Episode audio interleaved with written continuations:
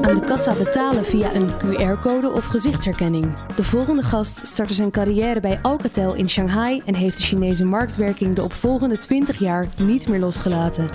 Mijn naam is Mila Marie Bleeksma en de aankomende 20 minuten ga ik in gesprek met sinoloog en softwareondernemer Pascal Koppens. Pascal Koppens, welkom. Wat doet China op het gebied van innovatie in vergelijking met het Westen dat zij zo kunnen voorlopen? Het heeft een aantal drijfveren die China heeft die wij hier minder hebben. En één is de concurrentie. Uh, de markt is zo groot, spreekt over 1,4 miljard mensen, die allemaal plots uh, sinds de jaren 80, 90 mogen eigenlijk dingen kopen. Vroeger mocht niks, dus alles was eigenlijk gesloten. En dus die willen allemaal meer, meer, meer. En dus ze zijn ongeduldig en hongerig. Dus ze willen voortdurend de beste kwaliteitsproducten. Die bedrijven strijden voortdurend om de eerste te zijn. En het is echt een strijd om de dood. En innovatie is vaak wat ingezet wordt om eigenlijk een bedrijf eigenlijk, uh, langs de kant te zetten. Hij die innovatiever is en of meer geld heeft, en de combinatie is natuurlijk nog het best, die kan vlugger gaan. En zo heeft dat, uh, dus die concurrentiestrijd uh, hebben wij hier in het Westen minder.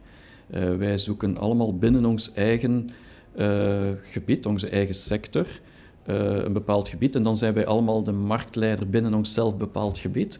Uh, in China, een Alibaba of een Tencent bijvoorbeeld, het sociale media van China, die zit in 40 verschillende industrieën. En hoe is China dan op die route terechtgekomen? Een van de redenen is gewoon omdat er heel veel vals geld in omloop was. Uh, maar ook omdat uh, Chinese munteenheid, de grootste, is 10 euro waard nu 13 euro. En dus uh, je moet altijd met heel veel geld op zak lopen. Dus eigenlijk was die stap naar, uh, naar een mobile payment heel vlug. En het leuke aan China is dat ze op dat moment, ik spreek van een vijf, zes jaar geleden, um, heel sterk op de offline wereld hebben ingezet. En ze hebben dus voornamelijk alle locaties, dus retail en, en dus restaurants, horeca, uh, winkels, allemaal gedigitaliseerd. En dat is de effort geweest voornamelijk van Alibaba in het begin. En, en zo is iedereen dat gewoon gewoon. Het is echt een heel sterke push naar consumenten toe, met applicaties die ze heel tof vonden. Wat kunnen we daar dan van leren in Nederland? Ja, um, ik denk waar de sterkte van China is het uh, ecosysteem. Dus uh, je hebt heel veel ecosystemen. Alibaba en Tencent zijn de, de grootste, maar je hebt ook Baidu, de Google van China. Uh, je hebt een, ook in toerisme, in, in, in, in alle mogelijke sectoren heb je dus ecosystemen. En dat is eigenlijk anders dan hier. Als wij dus met fintechs of, of, of start-ups eigenlijk als groot bedrijf een leuke samenwerking doen, dan gaan wij al vlug denken van, kunnen wij die integreren binnen ons geheel? En in China denken ze veel meer van, kunnen wij daarin investeren, zodat zij groot worden, maar dat we wel een mutual dependency hebben, dus dat we afhankelijk zijn van elkaar. En dat maakt die band zo sterk tussen de kleinere bedrijven en de grotere bedrijven. Maar het gaat allemaal zo vlug in China dat die kleinere bedrijven van vier jaar terug vandaag al de grotere bedrijven zijn in China. En die werken nu samen. Dus die ecosysteemdenken is iets waar ik denk dat wij in het Westen nog veel kunnen van leren. Worden we daarin soms ook belemmerd door richtlijnen van de Europese Unie? Een stukje wel, uh, omdat wij nog altijd uh, vaak denken in, in, in, frameworks en structuren en reglementeren. Maar het is niet alleen dat. Uh, ik denk dat het meer een mentaliteit is van eigenlijk niet gaan willen samenwerken met bedrijven die potentieel concurrentie zijn, omdat we elk ons eigen merk willen positioneren. In China kijken ze veel meer van hoe kunnen wij eigenlijk de consument helpen door met meer eigenlijk naar die consument te gaan. En het concept is veel meer dat als de consument het ecosysteem vertrouwt, dan zal die ook bij ons kopen. En dat hebben wij hier veel minder. Wij, wij zijn veel meer eilanden op onszelf. Um, en dat is, ja, de merken zijn zo ontstaan in China. Chine, Chinese merken is helemaal iets anders. Er is geen enkel Chinees die tot op vijf jaar geleden emotioneel werd van een Chinees merk. Maar ze werden wel emotioneel van het, het, het ecosysteem waar ze bij behoren. En wat zijn dan op dit moment de actuele ontwikkelingen in China? Het is al uh, heel ver, maar waar zijn zij mee bezig? Zij zijn voornamelijk, als je kijkt naar payment dan uh, en betalingsverkeer, zijn zij voornamelijk met face recognition, dus gezichtsherkenning bezig en artificiële intelligentie. dat zijn dus, de twee zijn gelinkt aan elkaar. dus de nieuwe betaling wordt, wordt het gezegd. En daar spreken wij hier al over, maar in China zie je dat overal al opkomen.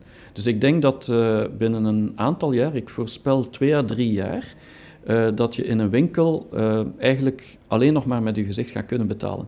Uh, desnoods nog met een pincode om te controleren dat het klopt. Maar je ziet het in de banken, dat is de geldautomaten tegenwoordig. Alle scholen in China beginnen gezichtherkenning voor lunches te betalen. Convenience stores, overal. Dus ik denk dat. En dan de tweede technologie waar ik heel veel, heel veel zie gebeuren en ook heel erg in geloof is voice. En dus de gsm gaat vervangen worden door stem, meer en meer. En dus toestellen rondom ons, in de wagen ingebouwd of in de, in de woonkamer ingebouwd, die zullen meer en meer eigenlijk de gsm van morgen worden. Dus voice en face zijn eigenlijk de twee nieuwe betalingssystemen. Bij voice is het automatisch en bij face ook uiteindelijk.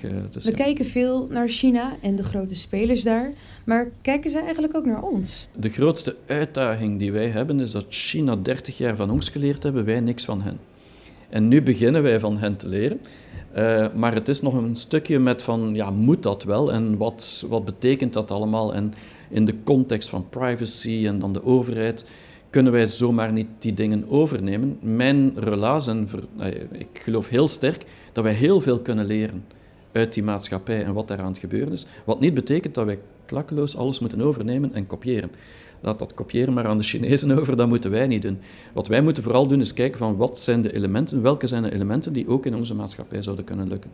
En dat beginnen wij pas te doen, maar nog veel te traag. In Nederland zijn we ons heel bewust van privacy. Maar ik heb het gevoel dat je het zo vertelt dat dat in China niet echt speelt. De, de, er is een groot misverstand over privacy in China. Dus uh, tot, zou ik zeggen, twee, drie jaar terug um, was eigenlijk elke consument gaf zijn data gemakkelijk vrij. Uh, en de bedrijven haalden maar meer data op. En zo zijn die grote Alibaba's en Tencents met eigenlijk de grootste databoeren geworden. En dat had twee redenen. Dat, vooral de reden dat eigenlijk de consument, telkens als hij zijn data gaf, meer terugkreeg. En dat hadden wij hier in het Westen niet. Wij werden met, advertenties bestookt.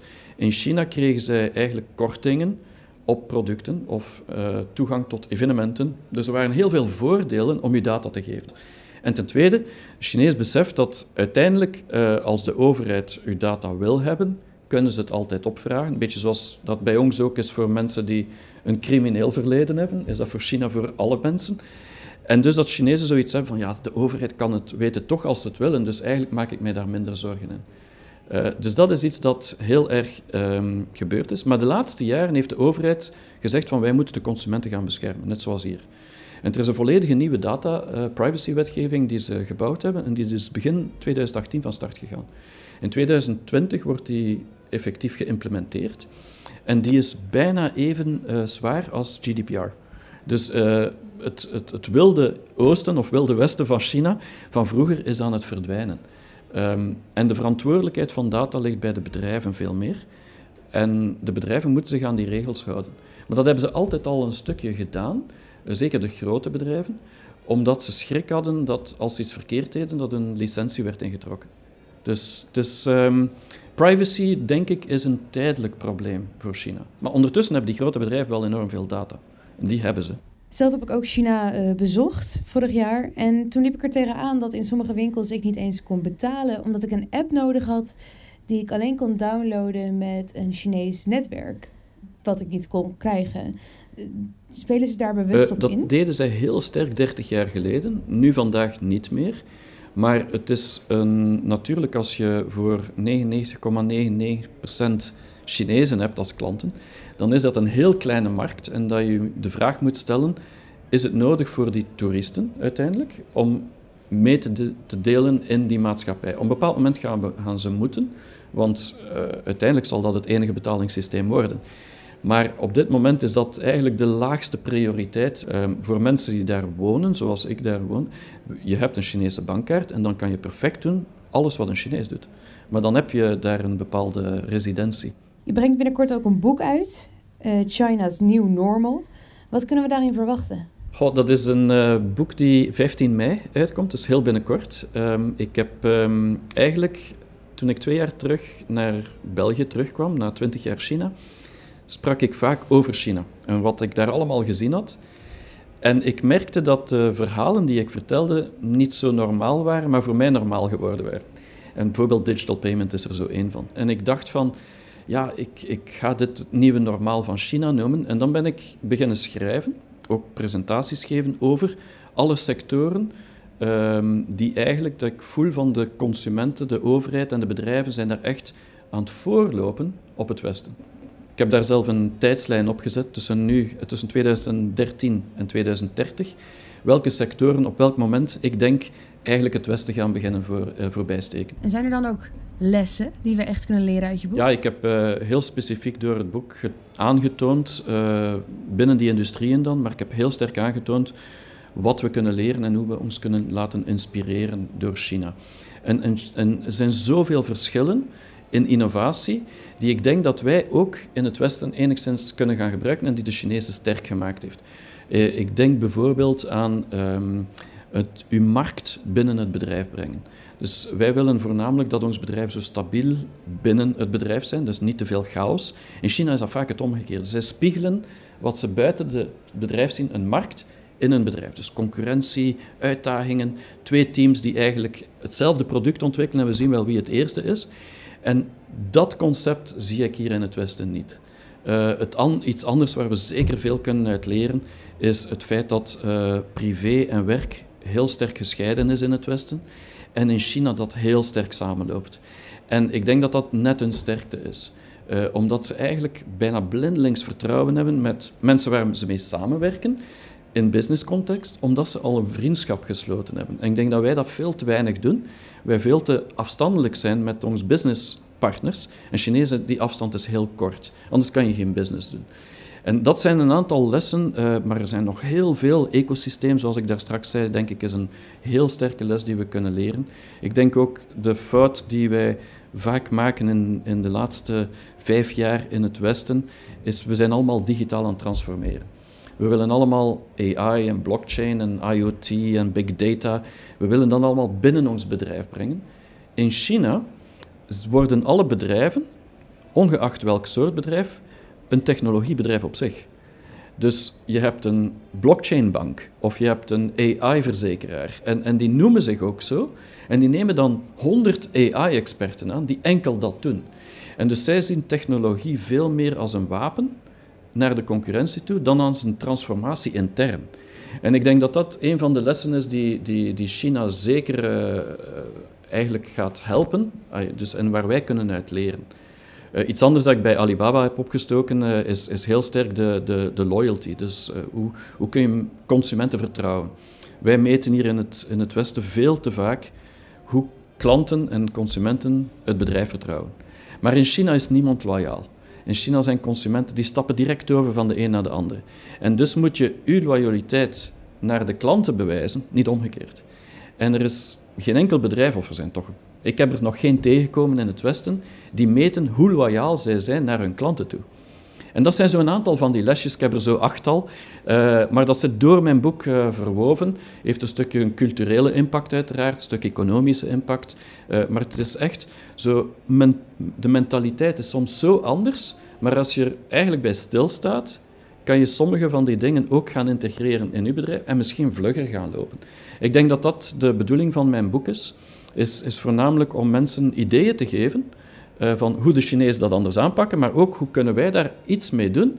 En elk bedrijf zal het anders invullen. De, niet elk bedrijf gaat een AI-bedrijf worden, niet elk bedrijf gaat de loyalty gaan meten of een ecosysteem uitbouwen, maar iedereen kan wel iets daaruit leren. En dat was de bedoeling, en, of is de bedoeling van mijn boek, en ik hoop dat dat uh, geslaagd is. Het valt me op dat veel elementen waarover je vertelt allemaal in cultuur zitten. En in Nederland hebben we een werktelefoon. Eh, we zijn bang om een burn-out te krijgen, dus moeten privé en werk goed gescheiden blijven. Uh, dat idee lijkt in China niet te spelen, uh, maak ik op uit wat je vertelt. Maar dat werkt dus ook nog eens heel erg Ja, goed. ik denk dat wij de grens over moeten van onze collega's niet als collega's te zien en onze partners niet als partners te zien, maar eerder als een, een, een, een, een relatie van vertrouwen. En eigenlijk denk ik dat dat 50 jaar geleden zo was. We zijn het gewoon afgeleerd. Uh, dus ik denk dat we terug moeten leren hoe wij mensen elkaar kunnen vertrouwen. En ik, ik denk dat dat ook gaat gebeuren. En ik denk dat je dat ook ziet. Uh, we zijn nog altijd alles heel erg aan het scheiden. Maar dat je ook meer en meer sociale context binnen bedrijven aan het zien, zien komen. En, en dat is zeker bij start-ups zie je dat. En ik denk dat dat meer en meer gaat komen. Maar we kunnen van China veel leren daar. Waar staat China in 2030? Het is eigenlijk het grootste laboratorium van, het, van de wereld aan het worden. Sommige experimenten die uh, hier gebeuren, zie je daar op grote schaal. En dan zie je ook direct of het werkt of niet werkt. En dus de volgende tien jaar gaan ze alles experimenteren en zo gaan zij echt wel marktleider worden. Samen met Amerika en hopelijk Europa. En dan tot slot, waar staan wij in 2030? Grote vraag. Um, ik ben um, vorig jaar naar uh, Tencent geweest, uh, het, het, sociale media platform van China in, in Shenzhen. En daar hadden ze een heel groot scherm en daar, daar was alles duidelijk van, ja, dit, wij zijn de grote technologiebedrijven in China en in Amerika heb je al die grote bedrijven, de Google, de Facebooks, de Amazons, Apples. En dan stelden wij de vraag van, ja, en hoe zit het met Europa? En het antwoord was, ja, I'm sorry about Europe. Uh, dus ik denk dat wat Chinezen betreft, dat ze op dit moment vooral naar Amerika kijken, omdat daar de data zit. En data is eigenlijk de, de basis voor AI, de basis voor IoT, voor heel veel dingen in de toekomst. En Europa gaat ofwel het slagveld worden, ofwel gaan wij ons openstellen naar China en gaan wij dus mogelijkheden hebben om samen dingen te gaan doen. En dan denk ik dat uh, Europa zich kan standhouden, maar ik denk dat we vooral moeten inzetten in Europa op uh, de ethiek, de, de waarden die wij hebben, de, de, sustainability, de privacy. Dus alles wat voornamelijk uh, ook de, de, Europese Commissie en het framework, dus dingen die eigenlijk onze sterktes zijn en die al honderd jaar teruggaan, daar moeten wij op inzetten. Uh, en misschien iets minder op echte consumenten innovatie, want ik denk dat we daar veel van China en van Amerika kunnen leren.